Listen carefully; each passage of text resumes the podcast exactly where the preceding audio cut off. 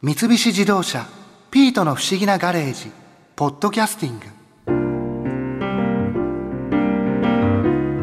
はあまさかこの僕が恋愛で悩むようになるなんて。今日はそのせいで食が細くなっている僕のために博士がうどんを食べに連れてってくれて。そうだなピート。まずは讃岐うどんの本場香川県に出かけてそこで映画「うどん」の監督本広克之さんからお話を伺ったんだよな。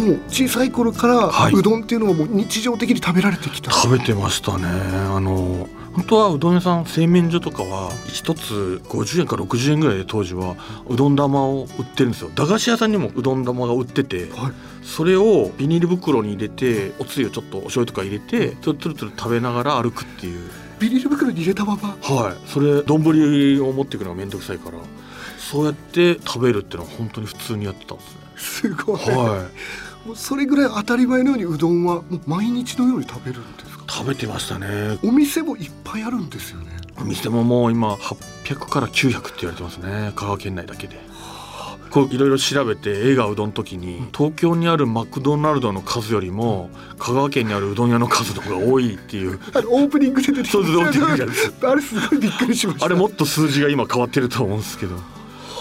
もう歩けばもうあっちこっちにうどん屋があってしかもほとんどのうどんが美味しいですね。やっぱり違いもあるんですか？あもう全然お店によって違うので食べ方によっても違うし、うん、全く同じ店っていうのは存在しないと思いますあのうどんっていう映画は例えばメンツーだって出てくるじゃないですか、はいはいはい、あれも実在する団体なんですもう本当に香川県のタウン情報誌ってあるんですけどそのタウン情報誌を作ってたうどん好きの有志たちがあれを起こしてってでうどん好きの仲間たちを集めて本当にうどん王選手権っていうのを当時開いてたんですよ。うどん王はい。丼だけ見てどこどこの店のうどんとか麺の顔面を見てあどこどこのうどんとか もうよくエッジが立つって言うんですけどうどんの角がピッてこうそのエッジの立ち方が違うとか問題で他にあとはなんかこうこのネギはどこのうどんでしょうみたいな感じでそのネギでどこのうどんってみんな当てるんですよ。ネギでの違いがあるんです、はい、びっくりするネギって違うんですよね。そうなんですね。高級ネギを出す店とそれかもう田舎の方に行った田舎ネギを出す店といろいろありまして高級ネギの店はもうやっぱりちょっと高いんですよ。一杯ね500円ぐらいするんですよ。150円か200円ぐらいが普通のおうどんの値段で。本当に安いんですね、はい、安いんです。未だにその値段ですからねらないんですね、はい、なんか映画の中でネギ裏の畑から取ってきなさいよみたいな。あれは？もう有名な。あるんですか？これ誰がでもそれをそんな風に流行らしたんだろうっていうか伝わっていったんだろうってやっぱり調べたら村上春樹さんなんですよね。村上春樹さんが編集部に連れられて変なうどん屋さんがあるっていうんで香川県の讃岐うどん屋さんに連れて行かれた時に中村っていううどん屋さんに行ってそこはもうネギは裏の畑から取ってくるっていうのが決まりで先生も面白いからネギ 畑で取ってきて それを入れたものをそのエッセイかなんか書いたんですよ。えー、そこから一気に広がっていって。いや本当にあるんですね、ああいうことってね。でやっぱりそれがあまりにも有名になりすぎて、中丸論はもうすごい土日はもうのすぐ混むんですけどなのに畑からネギが取ってこなきゃいけないっていうシステムは いまだにあるんですよね。あ今も変わらずにあるんですね。うんうん、だからネギ畑とか作ってるんですこの。そのために。そのためだけにネギ畑大きくしちゃったりとかして。そっかお客さんがいっぱい来ますもんね。すごい来るんですね中村屋さんっていう。中村うどんって中村うどんっていう、はい、なんかうどんってやっぱりお店に家でも食べるものなんですか？香川県とか香川県では僕がいた頃はやっぱお袋が出汁を作って、うん、麺は製麺所から買ってくるんですよね。いっぱいあったんで作ってる製麺所と言われるところが。でそれで袋の味っていうのをこうやってましたね。いろんな家行くとみんなお母さんたちがうどん出してくれたりとかして。だって本当にびっくりするんですけどお葬式でもうどん食べますからね。はいあとあの新築するじゃないですか家、はい、新築したらその家の最長老おじいちゃんがお風呂に入ってうどん食べるっていう。これを習わしであるんです おかしいだろうと思うんですけど湯船で使ってること、それは何なんだですその習わしなんじゃないですか昔から。ただ胸揚げとかあるじゃないですか。あのお餅を巻いたりとか新築した家に、はで胸揚げの時も香川だとうどんを振る舞うんですよすごい。とにかくうどんなんですよね。なんかそこまでこの生活に溶け込んでる食べ物ってあんまない気がして、うーん。なんていうんですかね。僕本当東京でうどん一切食べないですね。え？はい。蕎麦屋かラーメン屋行きます。あうどんは食べない食べないですね。本当よっぽど香川県から来ました。どこどこの流れのうどん屋ですっての分かったら行きます。流れっていうのは？流れっていうのは？流派みたいな。うどんの？やっぱり流派というかねやっぱりねキーマンいるんですよ。宮武さんっておじちゃんとか中村のおじちゃんとか、なんかこう全部流派があるんですよ。作り方とか微妙に皆さん違っていて出汁が美味しいお店と麺が美味しいお店とあとうどん専用の天ぷらを作ってるお店とかもあるんですよね。うどん専用の天ぷら、はいはい。藤原天ぷら店って言うんですけどうどんの中に入れるとゲソ天がすごい人気で、うどんの中に入れるとぷわーっと砕けていくんですねこう溶けていくというか。そのこ周りの衣というか、うはい。でその衣の中に微妙なんですけど多分ねカレーが微妙に入っててほこれが本当に美味しくて。ううどんに合わせるためのはい。天ぷらなんです、もうまさにそうです。もう映画うどんの中だと小西真奈美ちゃんが顔よりも大きい天ぷらあれが藤原天ぷら店のうどんです。あれなんですね、はい。ものすごい大きいやつ。大きいやつです。あれをこうやってみんなブワーって食べるんですけどえその流れのお店がはい。東京にもこう出てきてる、出てきてますね。あのそこで修行された人とか何人かいらっしゃるんですけど。ちなみになんていううどん屋なんですか？すごくあの応援しているうどん屋さんが何軒かあって神田に東京一福っていう一服一つの幸せ幸福の福と書く東京一福って店があるんですけどここの大将はその香川でもニューウェーブと言われる大将で香川県のうどんランキングでも2位に食い込むんですよ。まだ若いんです大将。ランキングもあるんですね、はい。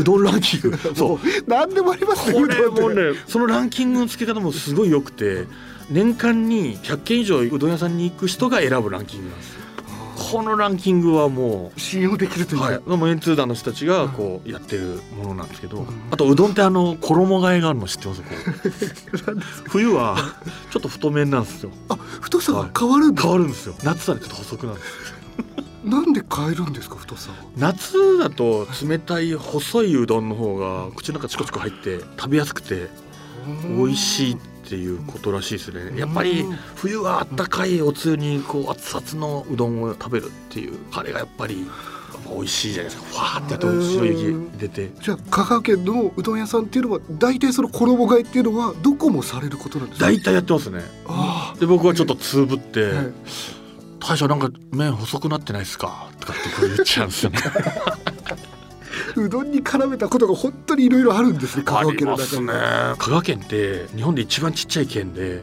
すごい狭いんですよ。だからすごく網羅しやすくて動きやすいですね。はなぜか高速がドーンと走っててそれ使えばもう東から西まで一気に20分ぐらいで走れるんで。あ皆さん車で回はい。られるんです、そうですね。じゃあ本当に一日何軒って回るのもはい。回りやすいという、回りやすいです。またね香川県ならではなんですけどカーナビがうどん屋さんが入ってるんですよ。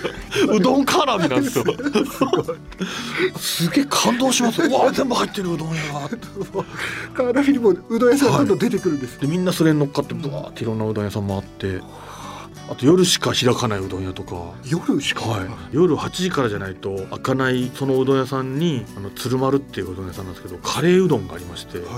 そこのカレーうどんはもうね巨匠大林信彦監督も「いやあのうどん食べたいだけに日帰りしたいんだよ」って言うんですけどそこ8時からしかやんないから日帰りできない。んですよ夜8時からだと、それは昼間はやってないんですか？お店自体は。はい。やってない。夜だけしかやってない。夜8時から夜中1時2時までかのうどんはもうややっぱり。美味しいんですか？で僕は普通だと思うんですけどね、え多分インスタントなんですよあれ。ええちょっとそんなことってありえるんですか？いやだからその大林監督とか前にいた会社のそのロボットって会社の安倍修二社長がそのうどん屋大好きであの年代って多分そのインスタントカレーみたいなのが昔子供が食べてただと思うんですよね。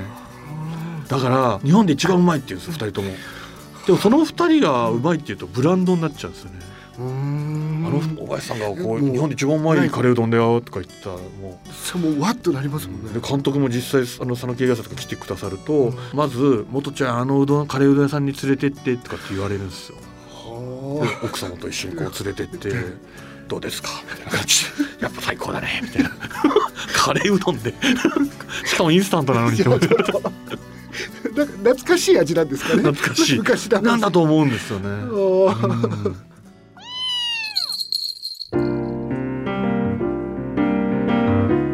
違うぞピート。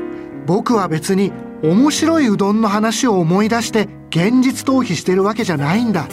僕の心はちゃんと決まっている。じゃあどうするつもりかって？それはまた来週だ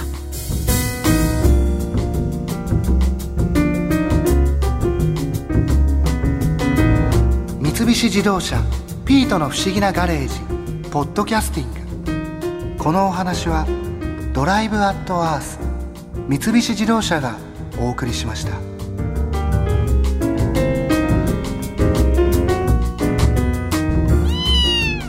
ここで耳寄りなお知らせです。ピートの不思議なガレージをもっと楽しみたいという方は毎週土曜日の夕方5時東京 FM をはじめお近くの FM 局で放送の三菱自動車ピートの不思議なガレージをお聞きください。外に出かけたくなるとっておきのお話満載でお届けしています。